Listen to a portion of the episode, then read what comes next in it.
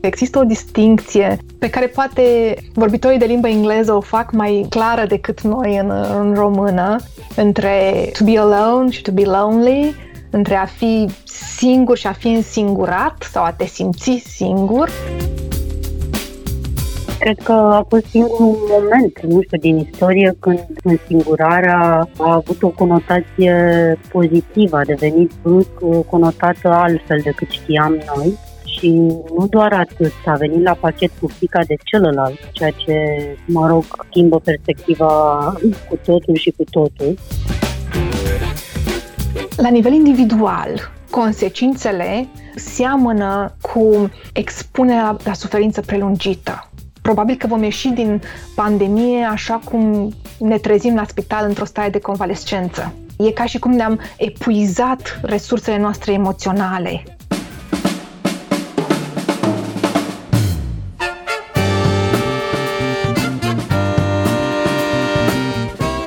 Timpul prezent cu Adela Greceanu și Matei Martin.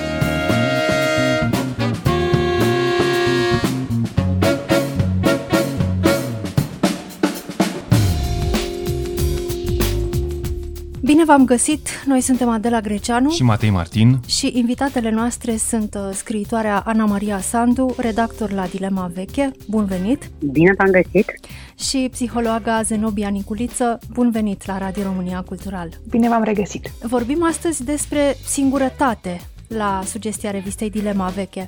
O temă veche și ea, de când lumea, nu, am putea zice, o temă inepuizabilă. Și totuși, ce se mai poate spune astăzi despre singurătate, Ana Maria Sandu? Exact la lucrul ăsta m-am gândit și eu, că de fapt e o temă care nu se fanează niciodată și oricât de mult s-ar schimba lucrurile, lumea, noi, de singurătate nu prea avem cum să scăpăm sau să ne iasă din sfera de interes. Cred că e cu atât mai actuală tema și să vorbim despre ea după întregul an de pandemie care s-a scurs deja și a trecut peste noi, pentru că am experimentat uh, deja altă formă de singurătate și de singurare. Și cam ăsta a fost gândul de la care am pornit, uh, de fapt, în revizitarea subiectului asumându-mi pe de o parte vechimea, dar și actualitatea singurătății. Și care este concluzia după acest dosar? Ne-a pus pandemia în situația să regândim singurătatea, poate experimentând-o forțat mulți dintre noi? Cred că da, pentru că mi-am propus chiar să vorbesc uh, cu invitații mei, să-i provoc, de fapt, să vorbească despre singurătatea așa care e de la sat, la oraș, la mare, metropolă. De fapt, am întors pe toate părțile și am declinat în fel și chip uh, ce mai înseamnă singurătatea, pentru că asta a fost miza, de fapt, miza dosarului. Și în acest uh, dialog pe care l-am inițiat, de fapt, cu cei care semnează textele în revistă, exact de la ideea asta am pornit, ce mai înseamnă o să găsiți în paginile dosarului uh, tot felul de impresii la cald despre ce a însemnat acest an, despre cum e să trăiești într-o casă la țară, de exemplu, și mai ales chipul revizitează această latură a singurătății. Dana Diminescu povestește cum e să mergi pe un bulevard pustiu la Paris, de exemplu, în miezul zilei, la ora 12 ziua, E motivul pentru care chiar am întrebat-o 12 ziua sau miezul nopții, ca apoi, de fapt, să-mi dau seama cât de ciudată era întrebarea mea, pentru că, evident, era vorba de izolare și că era vorba despre un oraș pustiu, chiar în miezul zilei. Vlad Stoescu, din perspectiva lui de psihiatru, care ia contact cu alt gen de singurătate, aduce o perspectivă cumva clinică asupra singurătății. M-am întrebat și i-am întrebat pe invitații mei dacă există posibilitatea să întocmim un ghid al singurătății, cum o îmblânzim, cum trăim cu ea, pentru că, evident, plecăm de la premiza că există foarte, foarte multe tipuri de singurătate.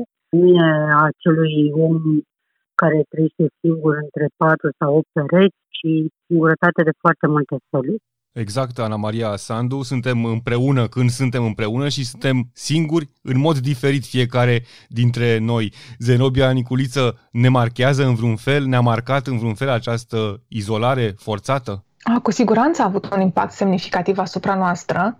Pe fiecare ne-a surprins în diferite posturi relaționale, să zicem, și ne-a forțat în unele privințe să ne simțim însingurați, pentru că există o distincție pe care poate vorbitorii de limba engleză o fac mai clară decât noi în, în română, între to be alone și to be lonely, între a fi singur și a fi însingurat sau a te simți singur, așa încât nu numai că am fost forțați să fim singuri, dar ne-am și simțit însingurați și izolați adesea și cred că partea și mai importantă este că acest lucru s-a întâmplat pentru o perioadă mult prea lungă de timp raportat la capacitatea noastră de toleranță fiecare dintre noi poate tolera să fie singur sau să se simtă însingurat pentru o, o perioadă de timp, poate să digere lucrul ăsta și să-și adune resursele, dar în realitate noi suntem ființe sociale, suntem programați să fim împreună și conectați cu ceilalți. Ne naștem în relații, trăim și murim conectați. Abia atunci ne deconectăm de ceilalți. Drept urmare, singurătatea prelungită este o formă de suferință psihică pentru unii dintre noi conștientizată și exprimată ca atare, direct și acut, iar pentru alții dintre noi neconștientizată, reprimată sau exprimată pe ocolite, inconștient, ca și cum ne-ar scăpa lucrul ăsta. Însă, cu siguranță, pe termen lung, noi ca adulți, și numai ca adulți, și copiii care au trăit în pandemie, am resimțit acut, uh, la nivel psihologic, singurătatea și asta s-a văzut într-o grămadă de strategii sau de comportamente de coping pe care le-am adoptat. Mulți dintre noi s-au îngrășat în pandemie. Mulți dintre noi s-au trezit că um, consumă nu doar mâncare excesiv, ci și produse multimedia de orice fel, uh, jocuri online și așa mai departe. Mulți dintre noi am regresat la unele comportamente de care ne debarasasem la un moment dat, iar alții au revenit la chaturile interminabile, conversațiile online și așa mai departe, care erau specifice poate vârstelor în care descopeream pentru prima dată social media, cel puțin noi adulții. Și astea sunt doar câteva dintre ele. Am devenit iritabili, ne-am simțit inconfortabil în pielea noastră de multe ori și toate astea au avut de-a face și cu singurătatea, pe lângă alte fenomene care s-au întâmplat în perioada asta. Da, chiar așa, Zenobia Niculiță, astăzi avem la dispoziție atâtea platforme de comunicare, astăzi facem emisiunea, nu, prin telefon și prin uh, Skype. Au fost de ajutor uh, aceste mijloace tehnologice noi, ne-au ținut uh, mai aproape? Da, cred că au avut un rol pozitiv și ne-au făcut să, cel puțin să vedem că nu suntem singurii care se simt singuri, dacă nu chiar să ne simțim conectați cu prietenii, cu rudele, cu cei care se află la distanță. Probabil că ne-ar fi fost mult mai greu altfel, Însă trebuie să recunoaștem că aceste tipuri de conversații și de întâlniri în spațiul virtual reprezintă un substitut. Nu e the real thing. Nu este relația aceea completă, întreagă, în care mă uit în ochii tăi, te îmbrățișez uh, și chiar în relațiile în care există și intimitate și apropiere, ne coreglăm emoțional. Suntem împreună ca să ne liniștim împreună. Această parte ne-a lipsit. Dar atunci când îți este foarte, foarte foame, mănânci și ceea ce este la îndemână. Când te simți foarte, foarte singur, te apropii chiar și virtual de cei de care te poți apropia. Și asta e un lucru bun. Dar care ar fi consecințele pe termen scurt, pe termen lung ale acestei izolări uh, forțate, ale acestei însingurări pandemice? La nivel individual, consecințele seamănă cu expunerea la suferință prelungită. Probabil că vom ieși din pandemie așa cum ne trezim la spital într-o stare de convalescență. E ca și cum ne-am epuizat resursele noastre emoționale. Ajungem să ne fagocităm pe noi înșine din punct de vedere emoțional, pentru că noi nu suntem făcuți să fim așa. Robinson Crusoe ar fi nebunit în realitate să trăiască pe o insulă de unul singur. Mintea noastră începe să creeze scenarii și tot felul de imagini atunci când este izolată și tăiată de, de sursele de relaționare. Drept urmare, pe termen lung, însingurarea te duce fie în, într-o stare de apatie și de deprimare și chiar de depresie clinică. Alte ori, însingurarea te poate duce în comportamente adictive și compulsive care sunt menite, de fapt, să îndese înapoi în noi, să ne facă să ne distanțăm de tristețe, de durere, de suferință. Iar alte ori este posibil ca pe termen lung noi ca societate să ne trezim că suntem oarecum stângaci, ca un copil care a uitat să meargă și va trebui să învățăm din nou cum să ne conectăm față în față. Asculți timpul prezent! Timpul prezent e un talk show zilnic despre politică, societate și cultură difuzat la Radio România Cultural. Ne puteți asculta pe Apple Podcasts, Google Podcasts, Castbox, Spotify și altele. Ana Maria Sandu, faptul că suntem cu toții uh, obligați să ne însingurăm e consolator? Cred că a fost singurul moment, nu știu, din istorie când uh, însingurarea a avut o conotație pozitivă, a devenit brusc conotată altfel decât știam noi și nu doar atât, a venit la pachet cu frica de celălalt, ceea ce, mă rog, schimbă perspectiva cu totul și cu totul. Acum, scenariul meu apocaliptic e că dacă va veni următorul virus, va fi cu frica de noi înșine. Adică frica de celălalt am văzut cum am trăit-o Aici e și o chestiune de antrenament. Perspectiva mea e un pic uh, diferită, pentru că și nici nu am pretenția că e valabilă uh, pentru un segment mai mare de oameni. Când ești scriitor, faci casă bună dintotdeauna cu singurătatea, e necesară, altfel nu poți să faci ce faci tu cu textele tale, dar uh, social vorbind, nu. Și eu cred că revenirea la o normalitate e esențială, dar că nici ea nu va putea fi făcută dintr-o dată, pentru că, de fapt, ne-am pierdut niște, niște abilități și trebuie să avem răbdare cu noi să ni le recâștigăm. Acum e o întreagă literatură despre singurătate. E una dintre marile teme ale artei în general, nu doar ale literaturii. Am trecut în anul ăsta prin tot felul de liste de cărți, de filme, de muzică. Am, am făcut și acest uh, research uh, al singurătății artistice, să zicem, dar uh, dincolo de toate aceste experiențe cu miză mai mare, rămâne nevoia de fapt de conectare care e cât se poate de, de normală, de firească și de umană până la urmă. Zenobia Niculiță?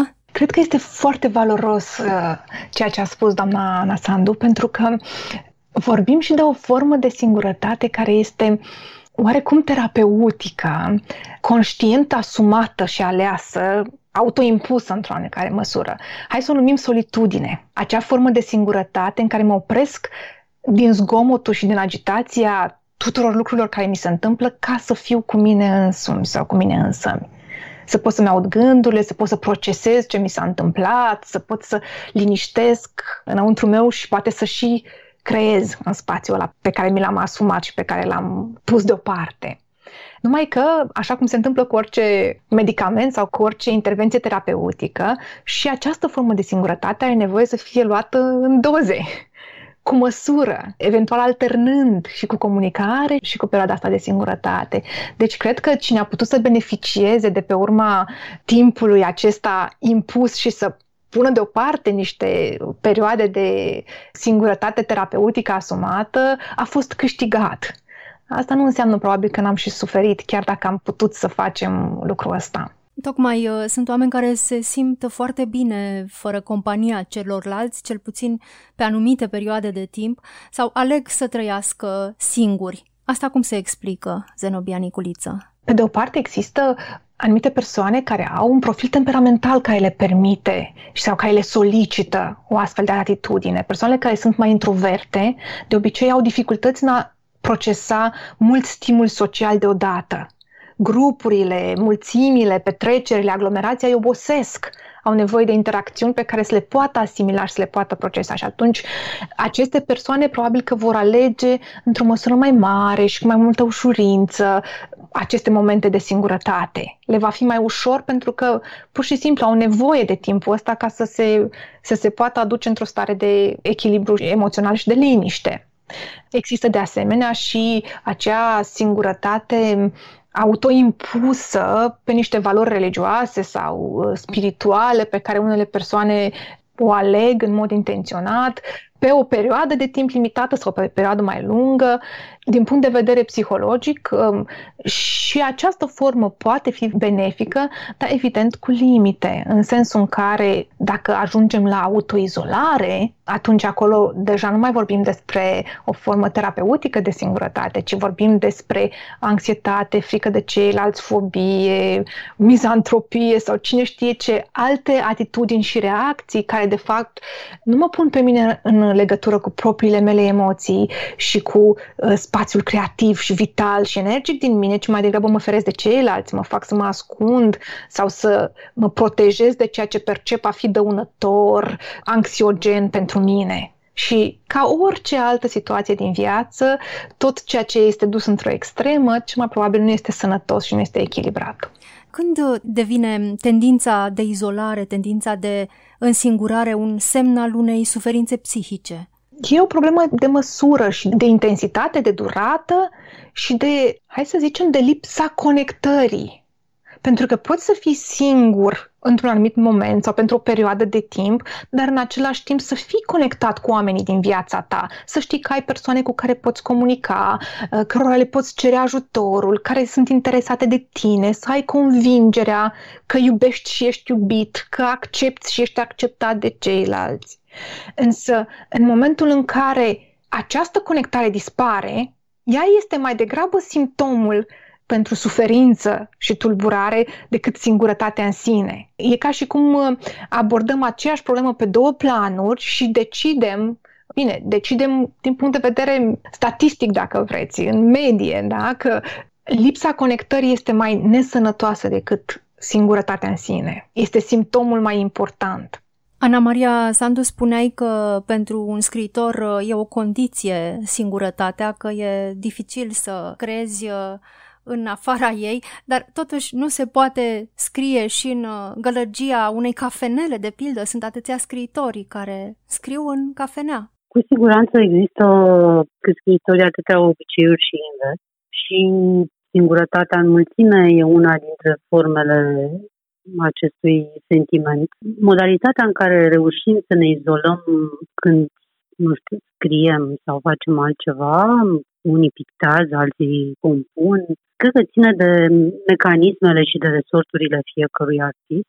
Eu nu reușesc niciodată să scriu, de exemplu, în gălăgie și nici măcar nu reușesc să scriu dacă mai e cineva acasă. Și asta e așa din totdeauna.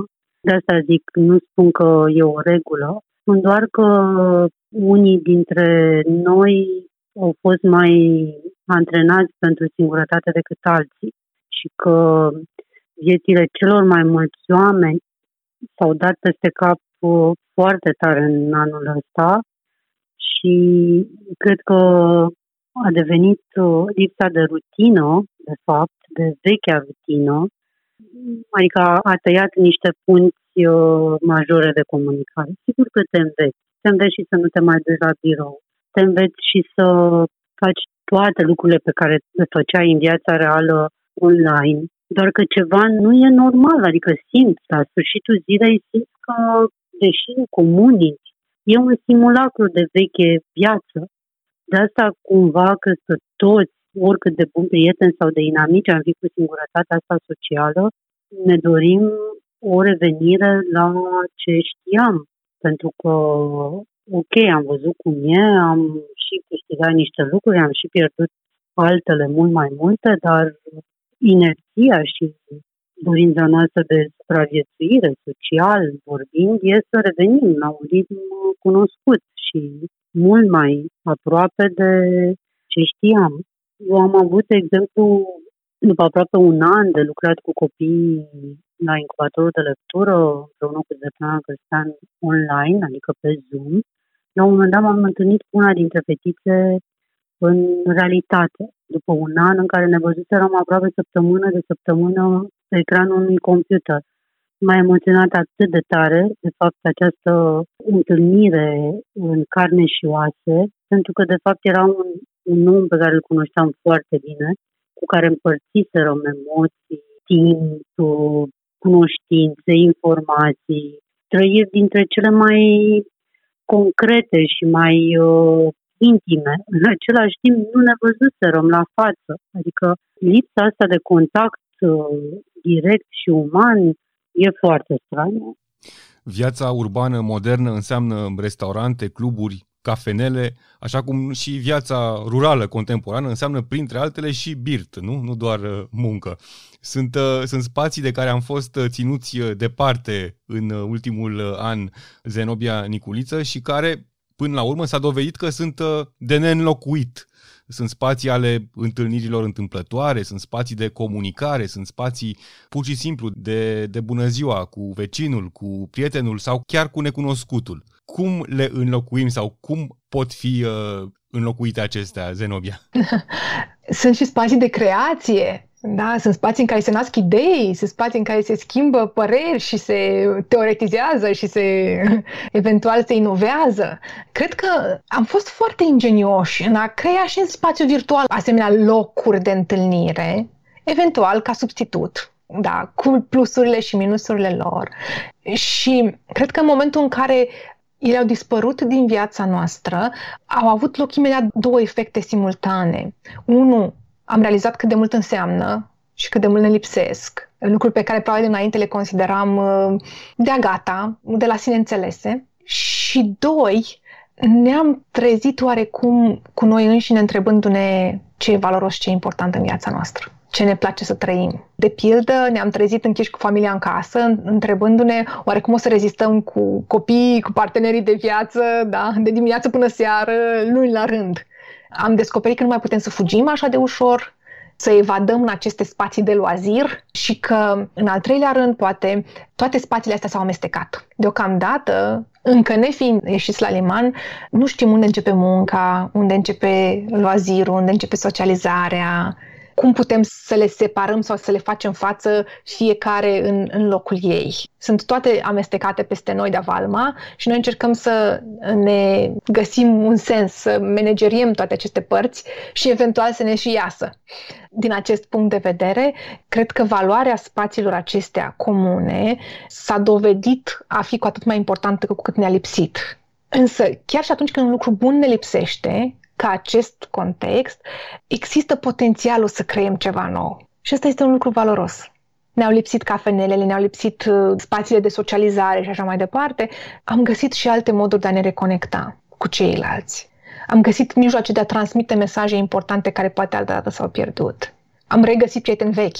Unii dintre noi, împinși de singurătate și însingurare, am căutat oameni cu care nu mai vorbisem de ani de zile, poate. Și asta poate fi un efect pozitiv. Restul însă rămâne la categoria recuperării. Oare va trebui să reînvățăm să fim împreună cu ceilalți după ce se va fi terminat pandemia sau o să vină de la sine întâlnirea cu ceilalți și o să știm din nou să fim în comunitate? Cred că așa cum se întâmplă în multe situații de deprivare, o să urmeze un efect al pendulului în care o să avem comportamente accentuate sau exagerate. Impulsul există, nevoia există. Și asta înseamnă că o să asistăm probabil la căutări imense, la oameni care ies, care încearcă să găsească variante și evident acest tip de comportament va fi dublat și de frica de ce se poate întâmpla, poate de niște comportamente precaute în unele privințe sau, sau poate de niște comportamente agresive în momentul în care sunt atât de multe impulsuri și de tendințe pe care nu le putem gestiona bine. Adică ne putem aștepta și la răbufniri de furie și la conflicte ideologice și nu numai între oamenii care țin să se protejeze și cei care mai degrabă vor să recupereze și așa mai departe. Cred că va fi o plajă foarte variată de comportamente. Nu o să ne trezim într-o bună zi că ne-am întors la momentul zero. Zenobia Niculiță, Ana Maria Sandu, vă mulțumim tare mult pentru această discuție și sperăm să ne reîntâlnim de adevăratele cât de curând, poate chiar în studioul Radio România Cultural. Noi suntem Adela Greceanu și Matei Martin. Cu bine, pe curând! thank you